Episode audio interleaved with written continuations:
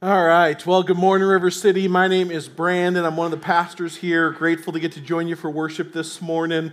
Uh, like Aaron said, I hope you are enjoying the first couple of days of real winter. Uh, my son Caleb and I were out uh, this uh, this weekend. Uh, he he woke up Saturday morning to see kind of like the uh, like the quarter millimeter of dusting, and he's like, "Dad, let's get the sleds." I'm like, "Nah, nah, nah, buddy. We got not enough. Right? We're gonna have to." Hold it out. We were out uh, later that day. We were out. Uh, we were out uh, shopping for ugly Christmas sweaters for our small group party, and uh, we found this this Olaf shirt that said, "All I want for Christmas is summer." And I was like, if that was not a children's shirt, like I couldn't fit in it, but that's my spirit shirt right there. Like I'm that's all I want for Christmas is summer. So, anyways, Caleb and I are a little bit different ends of the spectrum when it comes to winter, right? But I do enjoy his enthusiasm about that. So, anyways, um, excited to continue walking our way through the book of Nehemiah this morning. Uh, this morning, we actually get to the, the climax of the whole book of Nehemiah, the whole story. And if you are new this morning or you're visiting, don't worry. Uh, I'll catch you up before we get there. You are not too late. Uh, I'll catch you up on the story, and then we'll we'll dive into that together. But from the beginning, what we've always said about the book of Nehemiah is that, like every other book, Nehemiah is not really about Nehemiah or ultimately the things that happen in it. Ultimately, all the books of the Bible are ultimately books that are about God. They reveal to us something about who He is and what He's like and what it looks like for us to follow Him. And, and, the story that we see about God in the book of Nehemiah is all about showing us how God is a God who is sovereign and faithful to keep His promises. And what you see happening throughout the whole book of Nehemiah is that what's going on is that God's using this man named Nehemiah to bring about the fulfillment of promises that He's made to His people, to forgive them and redeem them and to renew them, and ultimately to once again cause them to be a people who will live in God's city for his purposes, that they might be a people that reveal his glory and his goodness to the world, which is the very thing that they were always meant to do. And so we saw in the first half of that story, the first six chapters in Nehemiah, how that story begins by with us meeting this guy named uh, Nehemiah. He's a Jewish exile living in what is now the Persian Empire, and he's serving uh, King Artaxerxes, who's the, the king of Persia, the most powerful, influential king in the world at the time. And what happens is Nehemiah, while he's doing his job, he gets this report about the sad state of Jerusalem and its walls there. And we see in chapter one how he finds out that, that the walls of Jerusalem are broken down and have been destroyed, and God's people living there are in great distress and shame. And what happens is, is that although that wasn't new information to Nehemiah, it's like 140 year old information, what happens is God causes it to hit him in a new way. And God gives him his heart for the situation. And so Nehemiah's heart breaks over the reality that, that the condition of Jerusalem's walls and the people there is ultimately proclaiming a message of shame and disgrace about God, who's who, who that city and those people represent. And so, because God, uh, because Nehemiah reveres God's name and he loves God's people, uh, he knows that he has to do something about it. And so, after months of praying and planning, he goes to this pagan king and he asks him not only to take a lot of time off of work, but also that this pagan king would personally fund the rebuilding efforts in Nehemiah's hometown and that he would personally endorse those rebuilding efforts, in spite of the fact that this very same king had already told, uh, made like a law that he did not want Jerusalem ever to get rebuilt. And so miraculously, he says yes to all of Nehemiah's requests. He goes above and beyond. And so it's obvious that uh, what's going on here is that it's not Nehemiah's agenda, but it's God's. And so God's the one behind everything going on here. And so Nehemiah, with God's support, obviously goes, he heads to Jerusalem. He rallies the people there to, uh, to build, to rebuild the walls of Jerusalem and remove the shame and disgrace that their condition is bringing on them and on God. And what we see is that in spite of all kinds of opposition and threats and all kinds of things, uh, that they do just that. They rebuild the wall. We read in chapter 6 after amazingly just 52 days, these walls and gates of Jerusalem, which had lain broken down and destroyed for 140 plus years, have been rebuilt. And it's incredible, right? And you'd think that the rebuilding of the walls would be the climax of the story, but again, that's chapter 6 and we're in chapter 12 where the real climax is. And the reality is, is that the rebuilding of the walls is not the climax of the story because Nehemiah's goal was never just to rebuild the walls, it was always to ultimately rebuild the community of God's people. Because what we see throughout the Old Testament, right, is that it wasn't just the state of Jerusalem's walls that were intended to reflect and reveal the character and nature of God, it was the people that lived inside of those walls that were always meant to reveal the God that the city and the people represented. And so, what we see happening is that the rebuilding of God's people into a community that reflects the glory and goodness of God, that's what the whole second half of the book of Nehemiah is all about. We saw in chapter 8 how that rebuilding work it began with reestablishing the word of God as the right, good, and highest authority in their lives. And as they heard God's word read and taught, and as they submitted themselves to the authority of God's word, what we see happening is that they're experiencing this godly sorrow over their sin because they're realizing all the ways that their attitudes and their actions are out of line with God's word. But this godly sorrow that they're experiencing doesn't just lead them to sadness or regret. What happens is we see in chapters 9 and 10, it produces a true, genuine repentance in them. We saw in chapter 9 that that repentance began, like it always does, with, with confession. And chapter 9, it's this humble prayer of confession where God's people are owning their sin and all of the ways that it is impacting their lives and the consequences that it has had in their lives and in their community. And, and at the same time, they're crying out to God in faith and in hope that He would show them mercy like He had done so many times before. But we saw in chapter 10 how their repentance, it doesn't stop with confession It doesn't stop with just owning their sin. What we saw in chapter 10 is that it leads them to actually make a covenant as a community, outlining the ways that they're wanting to commit to walking in new patterns of obedience to God. Because the reality is, is that true repentance isn't just about confessing our sin, admitting we're headed the wrong direction.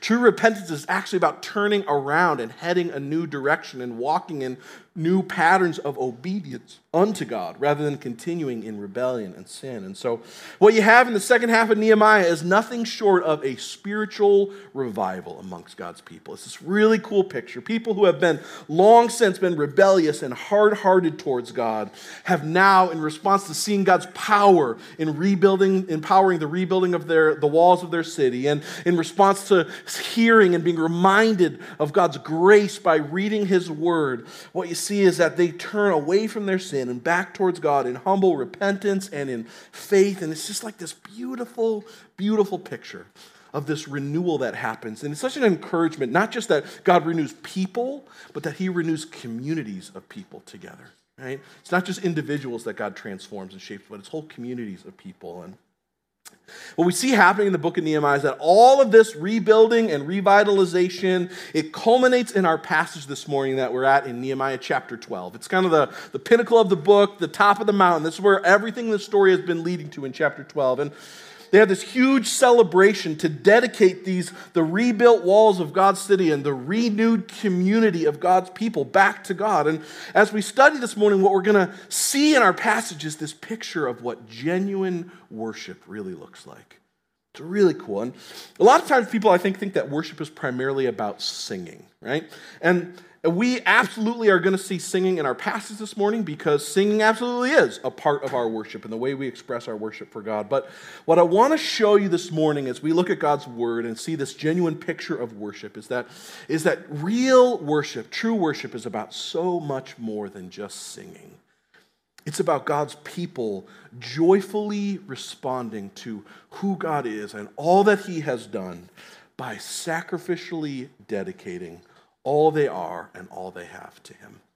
It's about God's people responding to Him and all that He's done on their behalf in joy, giving themselves all they are, all they have back to God. That's what real worship is about. And so, with that in mind, let me pray. We'll dive into Nehemiah chapter 12 and see what God's word has for us this morning. So, Jesus, thanks so much for our time together in your word this morning. And we're so grateful that even though this story about your people and about Nehemiah is thousands of years old, we are so grateful that it is anything but irrelevant.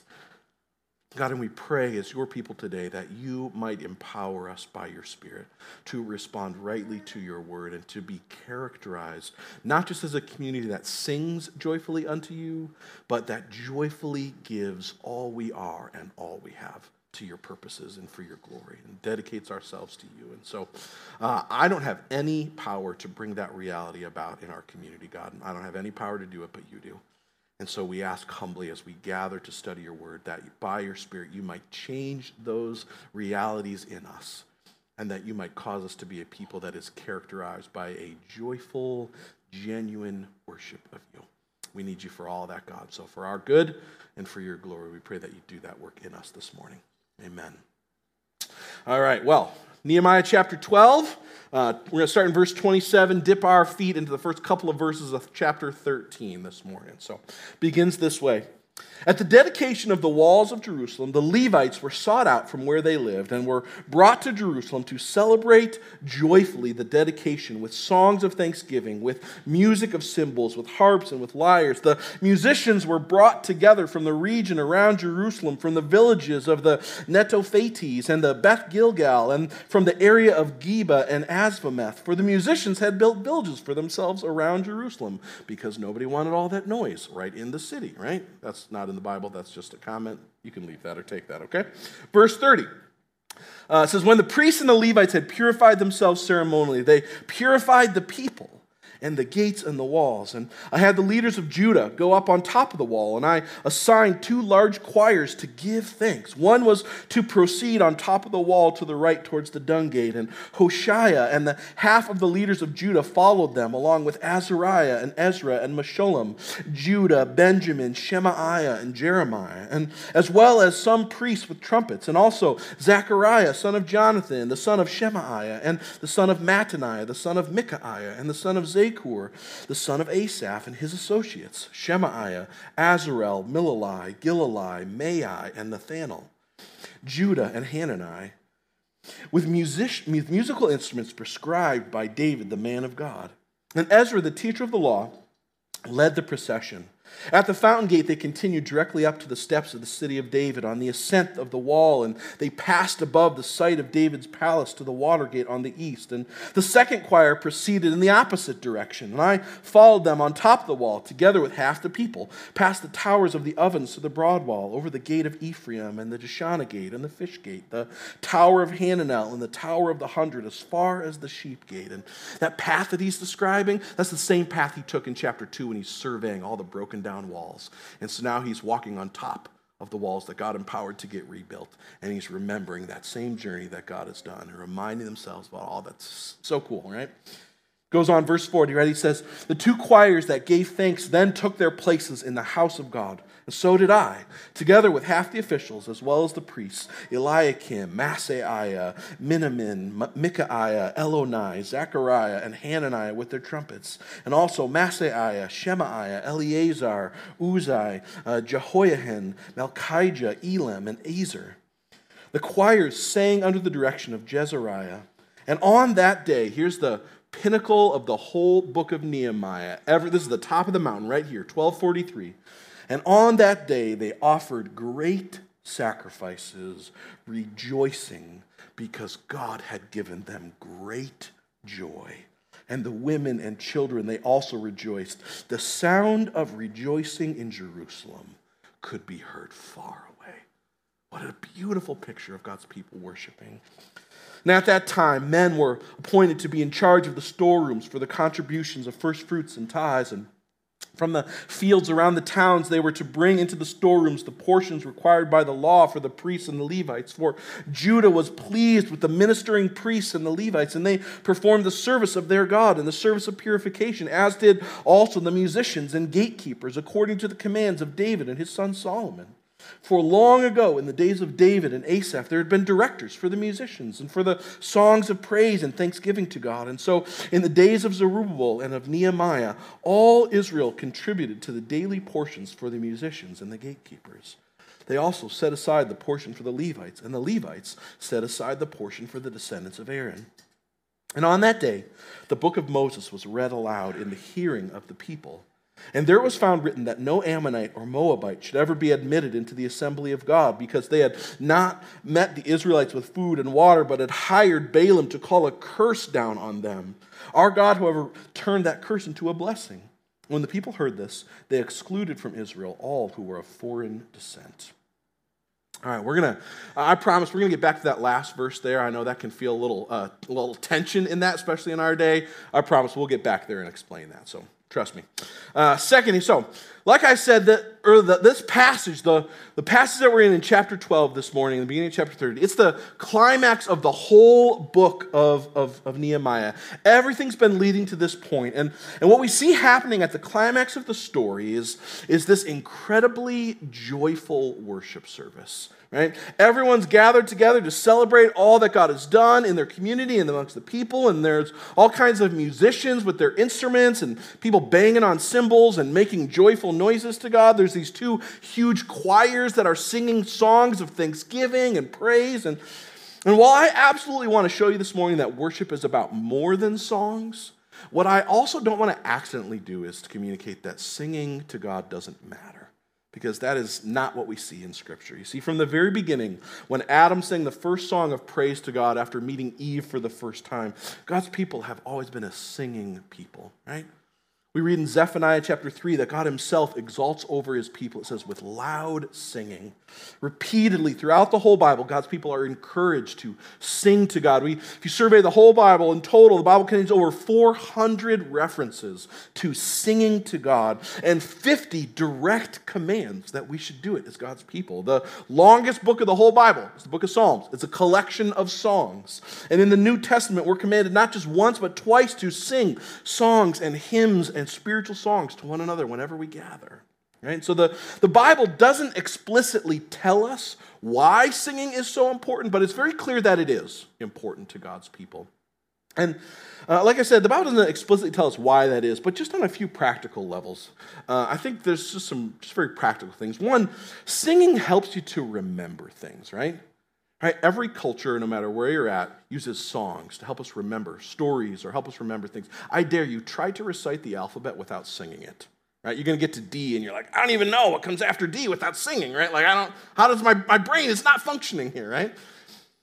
Right? Because what happens is rem- singing helps us to remember things, right? And if we're singing songs about God, it helps us to remember who he is and what he's done. That's why at River City it's really important to us. As, oh, as we think about the songs that we sing here at River City, we're careful to think about what those songs say. Because singing helps us to remember. And so, what you're trying to remember, that matters, right? And so, we try to think carefully about not just uh, if the songs are catchy or cool, but what they say. Because what we're remembering and sinking deep into our hearts, that really does matter, right? Additionally, the reality is that God's wired us as people in such a way that music has this unique ability to connect our head with our hearts. It really does, right?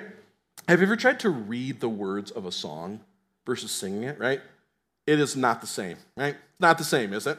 Right? When you hear a song sung, right, there's something that happens internally where it connects not just with the words, but it connects your heart and your emotions with what is happening, what is, what is being sung about. And Music, it amplifies our emotions. And while it is certainly important that we, as God's people, are not characterized by being ruled by our emotions, uh, God did not make us emotionless robots, and He did that for a reason, right? And so, music is one of the ways that helps us to connect our head with our heart, right? And to worship God with our whole being, not just our minds or not just our emotions. Music helps us to do with both of those things, right? And so, singing is this absolutely important part of our expression of our worship to God. But it's so important that you understand uh, Scripture never describes musical worship as the ultimate or even primary way we're supposed to worship God. It is absolutely this important expression of our worship, but it is never the primary or ultimate way that we're called to express worship. Rather, we see in places like Romans 12 how the, the way that we're called to worship God is ultimately through surrendering and devoting our whole lives unto Him. Romans 12 says it this way that in view of God's mercy, we're to offer our bodies, ourselves, as living sacrifices, holy and pleasing to God. He says this that this is your true and proper worship. And so, worship is not just about songs, it is not less than singing, but it is certainly more than that. And that's what we see happening in Nehemiah chapter 12, right? We see this picture of true worship, right? God's people are coming together not just to dedicate the rebuilt walls of the city to God, but they're coming together to dedicate themselves to God, their, their whole selves. We read in verse, verse 30 that when the priests and the Levites had purified themselves ceremonially, that they also purified the people and the gates and the walls. So, purification, that's about setting something apart for worship. Purifying something is about setting something apart for worship, right? And by purifying themselves and the walls, what they're saying is God. God, this people and this city, we are yours. And we are for you, and we are about you. God, we set ourselves apart that we might exist for your praise and your glory and your worship. And so that when people see our city and they see our community, what they see is you. And so, God, we give ourselves wholly to your kingdom and your purposes and your glory. God, we don't want to live for our own name and our own glory anymore. God, we want to live for your name and your glory. We want our city and our community and everything about this place to be about you and for you. God, they're saying, God, we are all in on you and we are for you. That's what, that, that's, what that's all about. Right? They're dedicating all themselves to God. In a lot of ways, that's what baptism is about, right? It's about standing up and saying, God, I am all yours. I am for you, and I want my life and every corner of it to be about you and about your glory, right? It's a big part of what that's about, right? And so it's so important that what you see though is that is that they don't just dedicate themselves and their city to God. You got to see this. They dedicate their things and their finances to God as well, right? We read in verse 44 through 47 that as a part of their worship celebration, they appoint people to be in charge of receiving and storing the first fruits and tithes that the people had pledged in chapter 10, that they were giving to support the work of, of the work of the temple and the worship of God in their city, right? If you've been involved in small groups at River City this fall, you know that we've uh, spent the, basically the whole semester studying a bunch of the parables of Jesus that are found throughout the Gospels. And, and one of the most common themes that you see coming up again and again in the parables is that Jesus is always, lots of times, he's talking about money in the parables. And in, in my small group this past week, we were kind of asking the question why is that? Why does it seem like this theme? Why does Jesus keep talking so much about money? What's going on there, right? And the conclusion that we kind of came to is that in the parables, what Jesus is almost always going after is he's trying to highlight how in God's kingdom, it's not just about the external things, it's about what's going on in your heart that really matters in the context of the kingdom. And, and he's getting at, right, the reality is, is that how you view and use money is one of, if not the best indicators of what's going on in your heart. Right? It's often been said, right, that if you want to know what you worship, then look at your checking account, right? Look at the things you spend your money on. Look at the things you make sacrifices to devote yourself to, right? It's one of the best ways to see what the things are that you really care about, right? See, the way that we view and use money, it often reveals what it is that we truly worship, right? And I think the reason why Jesus warns so much about loving and pursuing and relying on material wealth is not because money in and of itself is the problem, but because money is the means to worshiping all kinds of things. Right? More than almost anything else, money is the means by which you can really get the things you worship, right? Whether that's power and influence. Money can get you that, right? Some people love money and pursue it because uh, it gives them approval from other people. For others, at the root of a love of money is a, a longing for control and security, right? If I have enough, I don't have to worry. For many, it's, it's this desire to live this comfortable life that's free from just worry or, or anxiety, right? They just want to have it easy. And money is the means by which you can get almost all that stuff. And so, in and of itself, it's not a problem, but it is the means by which we worship all kinds of things that aren't God, right? And so, in giving these people, in giving their first fruits, and in giving of their finances, and dedicating not just themselves, but their things and their money to God, what they're saying is they're not just dedicating their city to God, they're saying, God, everything we have is yours. Everything. God, you get our whole heart. Not just our behaviors, you get the things that we love the most. And we want to give ourselves entirely over to you.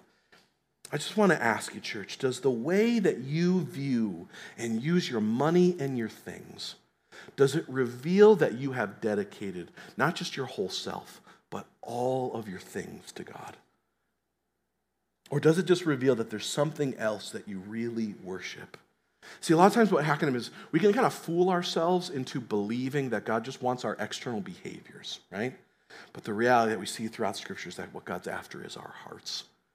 And I just want to be clear you cannot give God your whole heart if you don't give Him control of your finances and of your things. You just can't do it, it's not possible. Right? I just want to be clear here.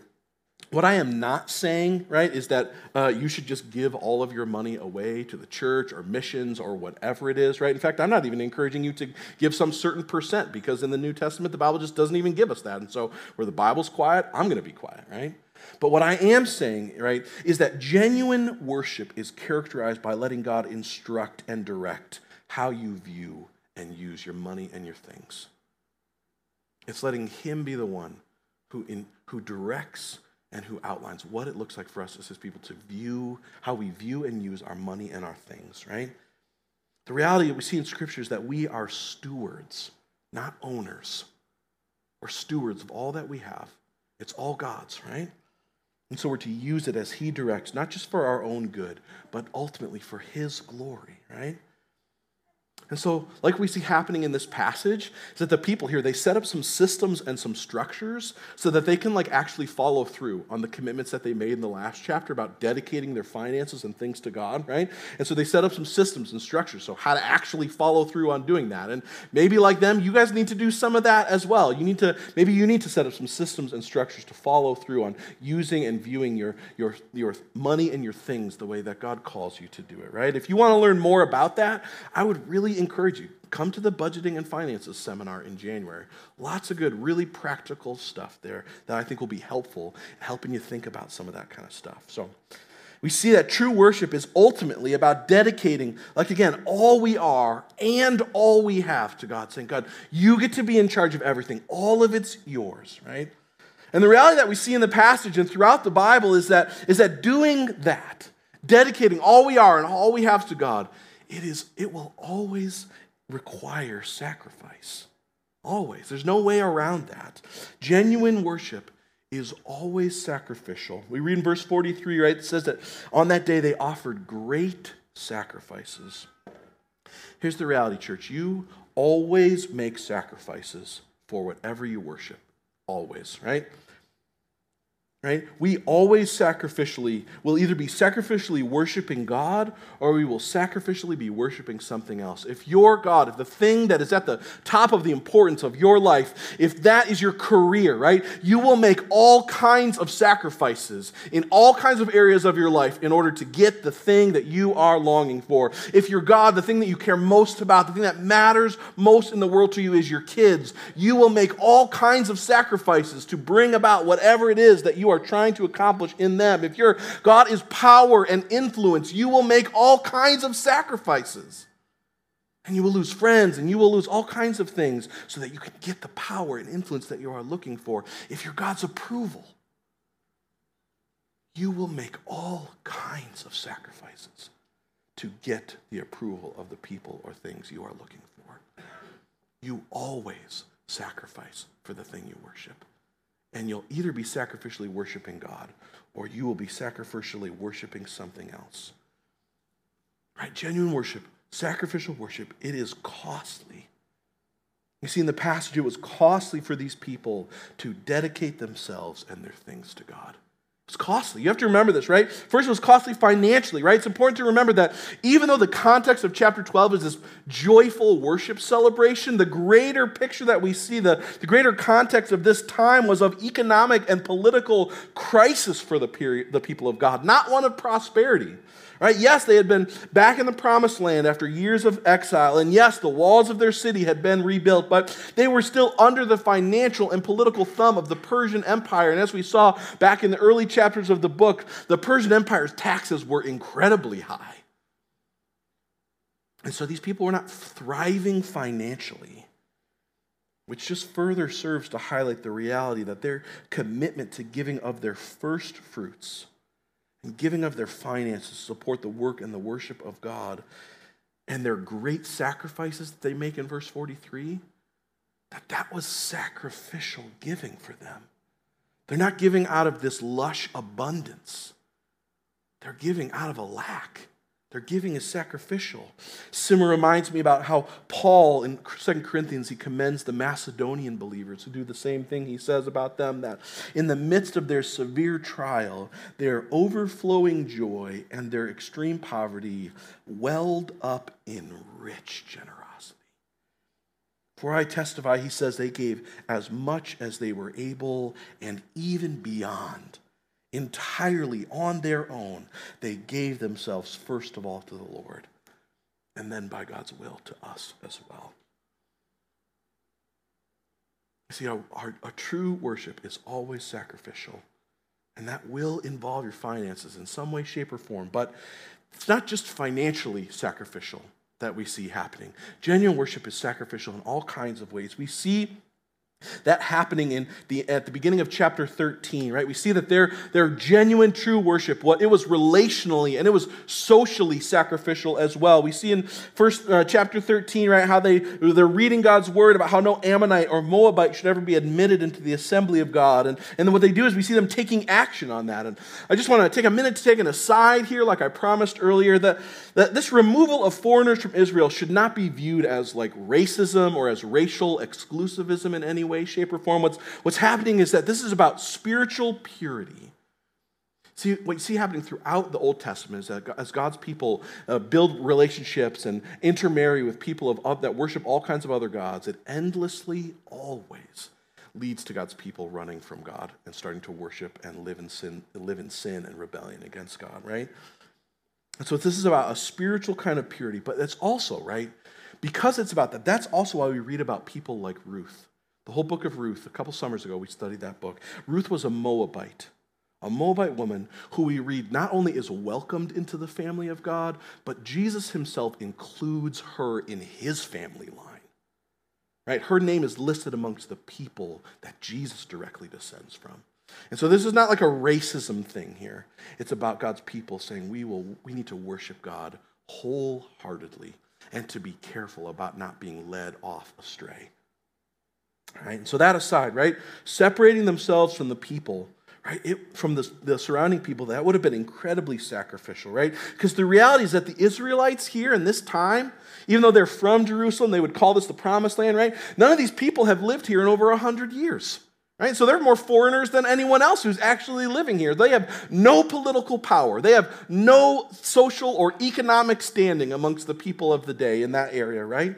And so one of the best ways that you would climb the social and economic ladders in the ancient world is by intermarrying with people who are farther up the ladder than you, or by uh, creating all kinds of relationships with people who were outside of outside of the thing and farther up the ladder than you. And so for God's people here to say, "No, God, we we are going to, we are going to worship you. And we're going to put the priority of worshiping you as our chief goal. That would have been really sacrificial for them. It would have drastically re- delayed any kind of political influence or social power that they might have had in the area, right? It was sacrificial for them, and so too it is for us. As New Testament believers, while we're not under the same kinds of restrictions that we see here being outlined in the law, the reality is that following Jesus is often relationally sacrificial. I remember, especially in a lot of years I did college ministry, and I remember oftentimes as college students would be coming to faith in Jesus, they'd be uh, dating or in relationships with people that weren't Christians, and oftentimes God's word would be calling them and challenging them to say, to, to, to worship God right? And say, God, we're going to date and we're going to marry people that worship you. We're not going to do that with people. And it was often sacrificial the way people had to cut off relationships or postpone marriages or all kinds of things because they were trying to worship God first. Worshiping God is sacrificial in all kinds of ways, right? It's always sacrificial. Romans 12 says, right, we're to offer our bodies as what? Living sacrifices living sacrifices, right? But here's the good news that we see in the passage is that as God's people, as we sacrificially dedicate all we are and all we have to God, what it actually brings is great joy. That word joy or rejoicing, it comes up five times in this short passage, three times in verse 43 alone. It says, On that day they offered great sacrifice. It says, rejoicing because God had, made, had given them great joy.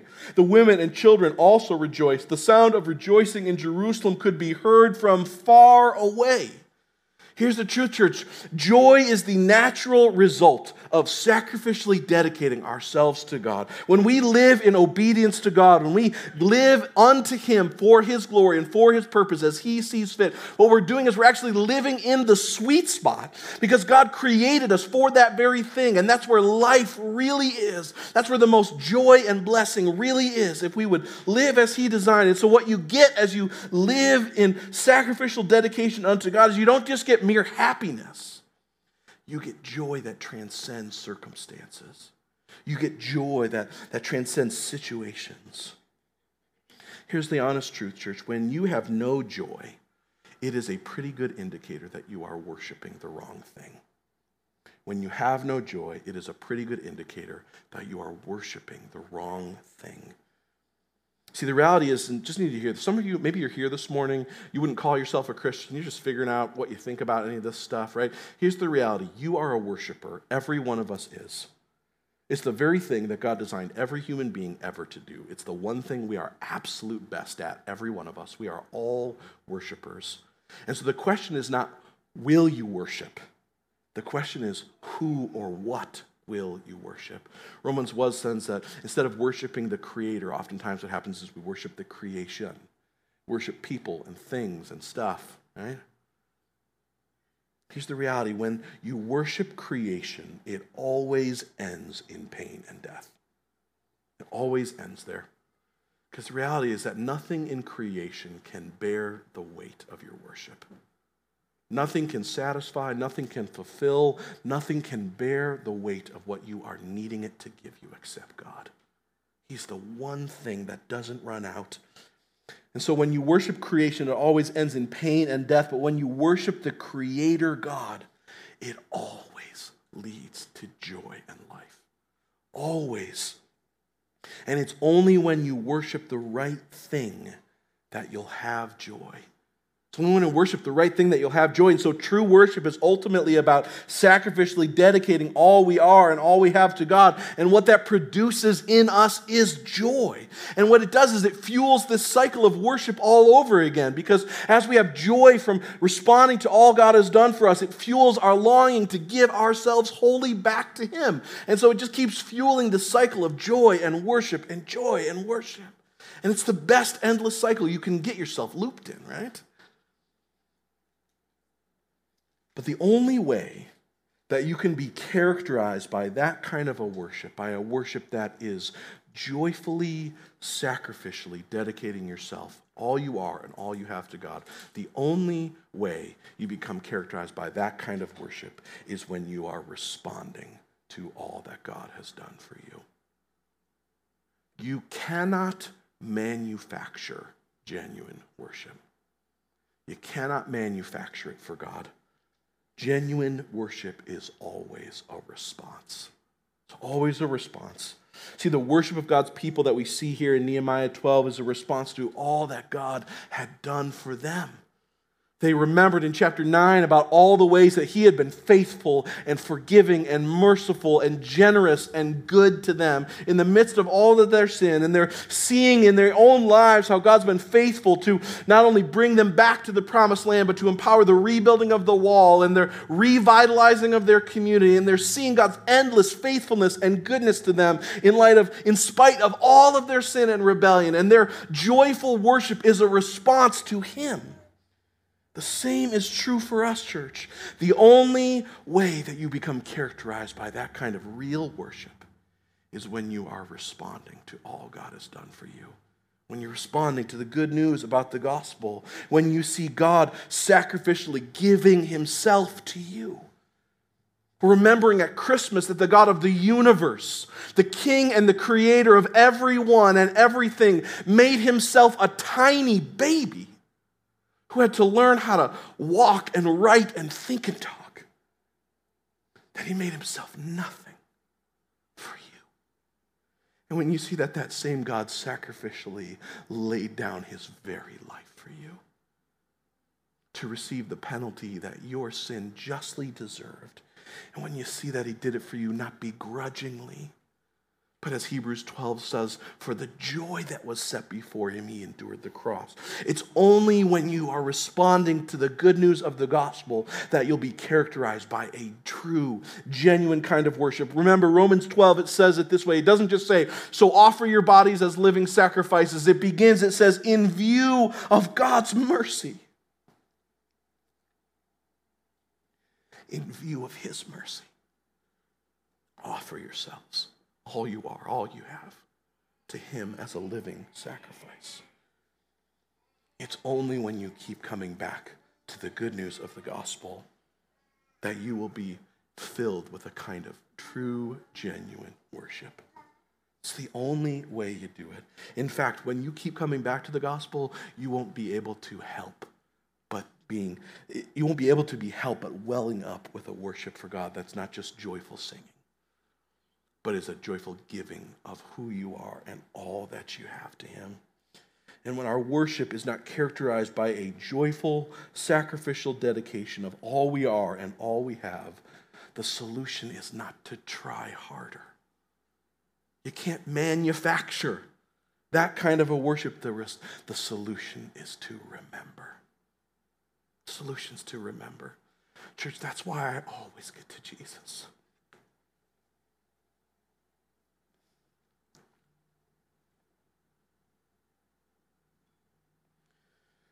Without Him. This passage is just a list of the stuff you need to do better and try harder at. It's a list of stuff you will endlessly fail to do. But if you keep coming back to Him,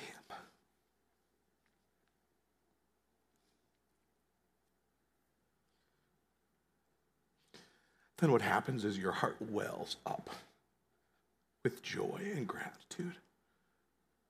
And instead of duty and obligation to give yourself and all your stuff back to God, what happens is you do it because you love Him. And you can't help but do it. See, our lack of genuine, true worship is because we have either never known or forgotten the grace of God. And so, the solution is not to try harder, but is to again set your eyes on Jesus, to remember him, so that you might be filled with a love for him that overflows into a life of joyful, sacrificial dedication of all you are and all you have to him. That's what we're doing. We're remembering the good news of the gospel every week when we take communion together. We're reminding ourselves that the great God of the universe laid down his life to be broken and his blood to be shed so that you might be right with him. You might be forgiven and cleansed and loved. And so, communion, it does not make you right with God and it doesn't save you and it doesn't change your status or your standing with God. What it does is, is a chance for you to remember and to again set your eyes on Jesus so that you might be full of a joyful worship unto Him that looks like giving everything you have and all you are back to Him. And so, as we sing and worship and remember the gospel together in song this morning, if you put your trust in Jesus to be your Savior and your Lord, if He is the one who by faith you have received his sacrificial work on your behalf, then whenever you're ready, go back and take communion. You can go back and dip the bread in the juice or grab one of the communion packs. There's a table on the left and on the right. And you don't need to be a member here, you just need to belong if you're here this morning, and you're still figuring out who Jesus is and whether or not you want to follow him or whether or not he's worth dedicating all you have and all you are to, I just want you to know how welcome you are here. I am so glad that you would join us, that you would, I just want you to know your questions are welcome here and your doubts are welcome here. And wherever you're at in your process, you are welcome in this church and in this community. But I want to encourage you hold off on taking communion because God is not after religious rituals and He's not after just going through the motions. He wants your whole heart surrendered to Him. And so if you do that by faith this morning, then go back and take communion. Do it in joyful worship as you receive by faith his gift of life. Wherever you're at this morning, though, I want to encourage you as we remember the gospel together in song, talk with God. How is God's word challenging your view of worship this morning? Where does your view of worship need to be course corrected? Where does it need to be changed? Is your worship characterized by a sacrificial dedication of all you are and all you have to God, or is it just some singing? Is it just giving you God some of yourself, or is it just giving God the leftovers of your time and your talent and your treasure? Or you, is your worship characterized by giving all you are to Him and all you have? Is your worship, is your sacrificial dedication to God, is it joyful or is it full of duty and obligation? And if it is, ask God to show you what you are worshiping instead of Him that is robbing your joy. But also ask Him that He would make the gospel beautiful to you so that what wells up in your heart is a joyful worship for Him. Church, of all the people in all the world, we have the most to celebrate because the great King of the universe has made us right with Him by faith. Not because you deserved it, in spite of the fact that you never could. And so there is such joy in worshiping Jesus. Let's pray. God, we're so grateful for you. I know I've gone long this morning, and I pray by your grace that you would cause whatever was from you to sink in deeply to our hearts.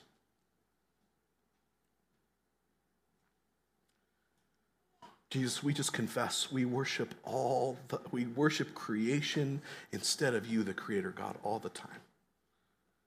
It never gives us what we're looking for, but we keep running after it. God, by your grace, would you empower us to be captivated by you?